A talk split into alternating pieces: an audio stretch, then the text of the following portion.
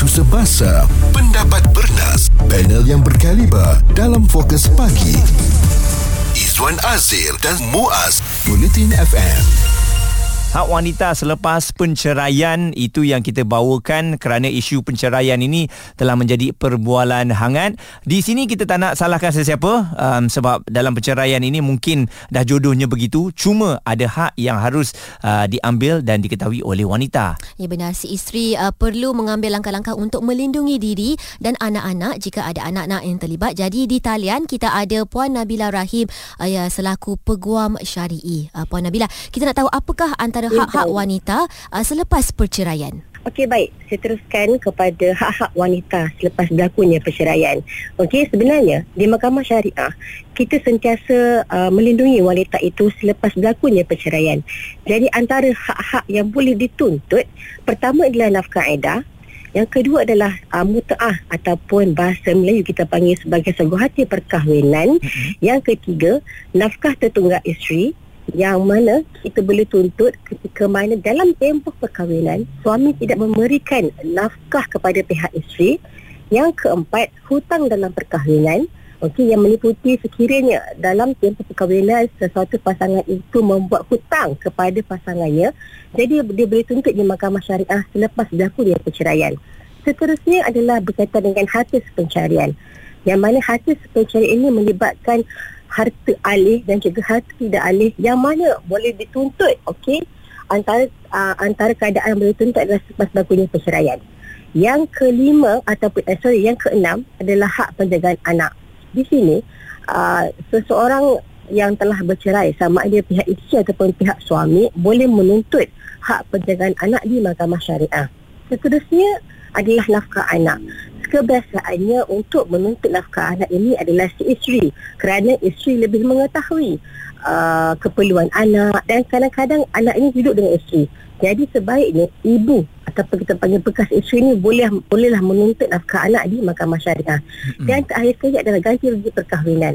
Ganti rugi perkahwinan ini salah satu tuntutan yang jarang dibuat melainkan sekiranya uh, salah satu pihak ini telah rugi dan juga mereka telah bercerai kemudian mungkin nak tuntut kebanyakannya nak tuntut uh, tentang bayaran wang hantaran perbelanjaan mengadakan majlis dan sebagainya jadi ini antara lapan tuntutan yang boleh dituntut di mahkamah syariah pada sekiranya pihak suami ataupun pihak isteri tidak mahu membayar tentang hak-hak wanita itu di mahkamah syariah. Bahas serta kupas bersama Izwan Azir dan Muaz Bulletin FM. Hari ini membicarakan mengenai hak wanita selepas penceraian. Ini saya rasa satu perkongsian bersama. Setiap daripada kita tak mahu penceraian itu berlaku tetapi kalau ianya terpaksa berlaku dan ditakdirkan begitu, kita harus hadapinya. Ya Muaz. Dan jikalau selepas perceraian melibatkan anak-anak, keadaan menjadi lebih mencabar dan sukar sebenarnya. Uh, Puan Nabila, kalau selepas perceraian secara okay. default atau automatik uh, berdasarkan pengalaman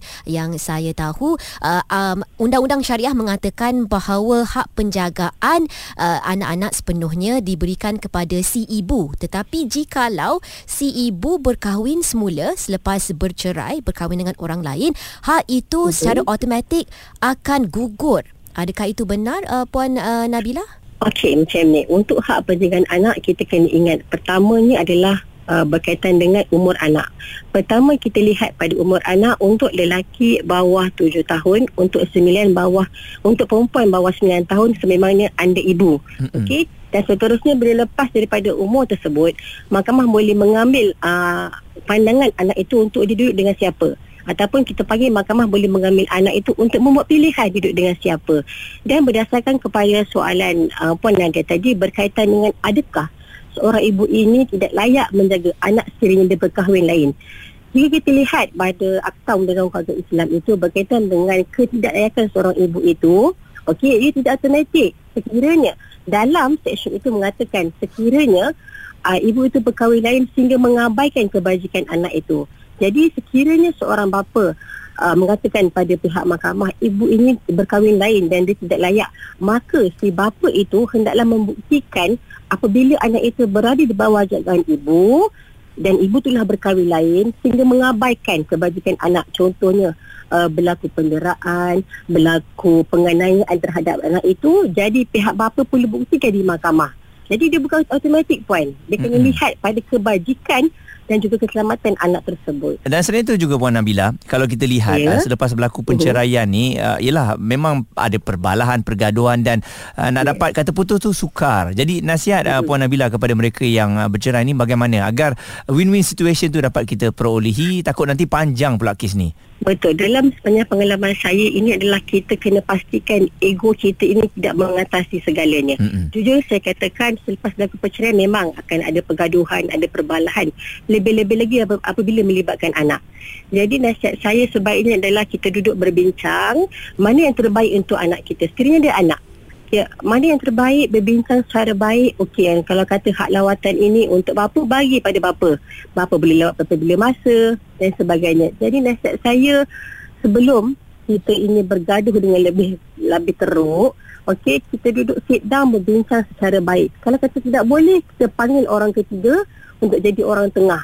Ah dan kalau katalah sekiranya memang tak boleh berbaik juga, kita filekan ke mahkamah, kita ada ada satu lagi namanya suluh ataupun kita panggil perdamaian. Di situlah kita boleh berbincang dengan seorang pegawai mahkamah untuk berbincang secara baik. Dan sekiranya tak boleh juga maka kita bolehlah kes ke mahkamah untuk mahkamah yang putuskan mana yang terbaik antara kedua belah pihak. Mungkin seorang uh, si isteri itu bimbang kerana perlu membayar yuran guaman yang tinggi. Mereka nak ambil tindakan tetapi takut. Jadi bagaimana mereka boleh melindungi diri uh, tanpa membayar yuran guaman yang terlalu tinggi yang mungkin mereka tidak mampu. Okey, pertama sekali uh, kita ada dua lah. Satu bantuan Biro Guaman Kerajaan yang kita panggil JBG. So sekiranya pihak so, isteri ini tidak mampu untuk membayar peguam swasta, maka dia boleh pergi ke Jabatan Biro Bantuan Guaman untuk mendapatkan khidmat daripada mereka. Kita panggil uh, peguam kerajaan. Uh, so di situlah fungsinya antara dua sama ada dia tidak mampu untuk bayar pe- pe- peguam swasta, bolehlah pergi ke peguam kerajaan. Bincang, debat dan pendapat bersama personaliti TV dan radio. Izwan Azir dan Muaz Fokus Pagi di Bulletin FM.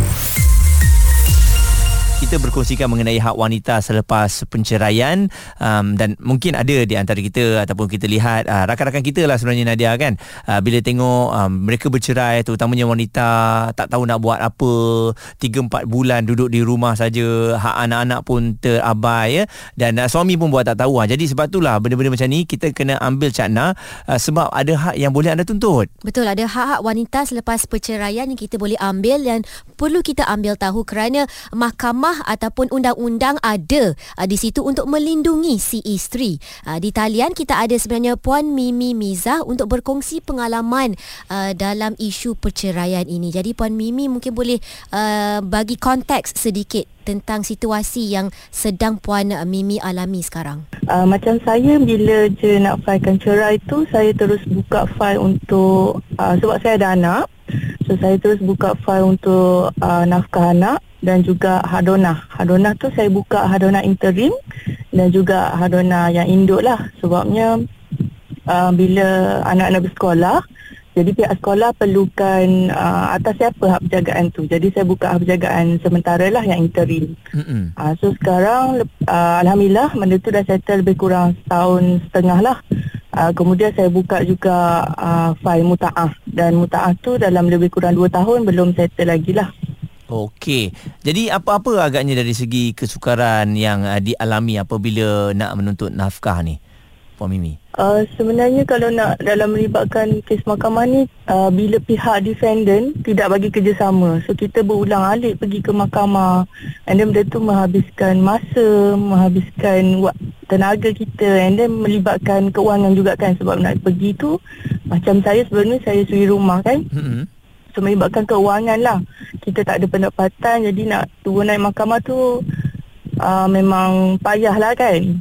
Tapi uh, sebab uh, Demi anak-anak juga kan Jadi Yalah kita usahalah macam mana pun Puan Mimi ada bercakap tentang uh, perjanjian hadanah ataupun perjanjian uh, hak penjagaan anak-anak. Jadi Puan Mimi ada mendapatkan khidmat uh, peguam untuk membantu dalam proses ini? Ah, saya dapatkan uh, khidmat daripada Biro Bantuan Guaman sebab saya suri rumah masa tu. Mm-mm. Jadi memang peguam kerajaan lah banyak membantu Even uh, ada pernah saya dapat aduan interim, kemudian pihak defendant langgar perintah. Jadi saya bawa perintah aduan interim tu ke balai polis buat report dan polis iring saya untuk ambil anak di rumah defendant. Oh. Uh, so memang memang penting sangat sebenarnya uh, untuk kita tahulah apa hak yang patut kita ambil dan buat. Okey dan uh, saya lihat juga ada keberanian dan juga kesungguhan yang uh, Puan Mimi lakukan lah sebab mungkin ada setengahnya kalau dah diperlakukan begitu uh, buat tak tahu je tak apalah kan lebih kepada tindakan tak apa tu yang akhirnya diambil kesempatan. Jadi di kesempatan ini Puan Mimi mungkin nasihatlah kepada mereka yang sedang mengalami situasi yang sukar ini untuk nak ada keberanian terutamanya bercerai sewaktu bergelar sebagai suri rumah. Uh, sebenarnya paling penting adalah bila uh, bila kita menghadapi situasi itu yang paling penting adalah kena bertenang lah. Sebab orang bertenang ni dia menang sebenarnya. Uh, cuma kuncinya perlu banyakkan bersabar dan kita buat tu bukan untuk kita semata-mata tapi untuk anak-anak. Sebab anak-anak perlukan masa depan. Dia orang ada hak untuk masa depan dia orang. Jadi kita sebagai ibu ataupun bapa tu sendiri uh, perlukan perlu usahalah sebab Baik. kalau kita tak buat kita tak ambil hak-hak tersebut uh, boleh jadi anak-anak tu terabai. Itu dia kata-kata semangat daripada Puan Mimi yang sedang uh, mengalami uh, ataupun menjalani proses perceraian. Yang penting kita jangan putus asa terutamanya kalau melibatkan anak-anak. Kita berbuat apa sahaja yang perlu demi mereka. Betul tak Puan Mimi? Ya, uh, betul. Suara komuniti anda.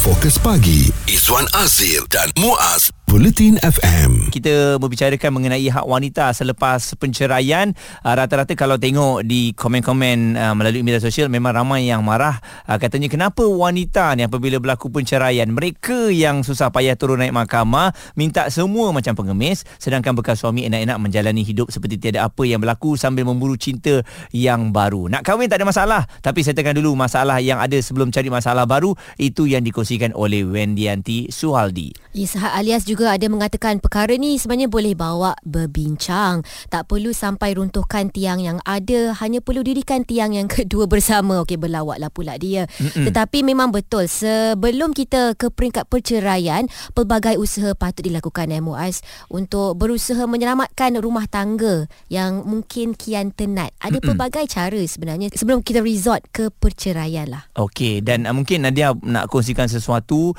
berdasarkan uh, pengalaman juga ya um, ialah selaku insan ataupun wanita yang kuat ini kita dalam menghadapi penceraian ini ada pelbagai perkara yang uh, dipelajari dan uh, harus kita tempuhi. Ya benar. Secara peribadilah Muaz sebab saya ini merupakan seorang ibu tunggal. Sekarang mm-hmm. ini dah 4 tahun dah lebih kurang dan semasa bercerai saya tidak bekerja. Saya merupakan seorang suri rumah sepenuh masa.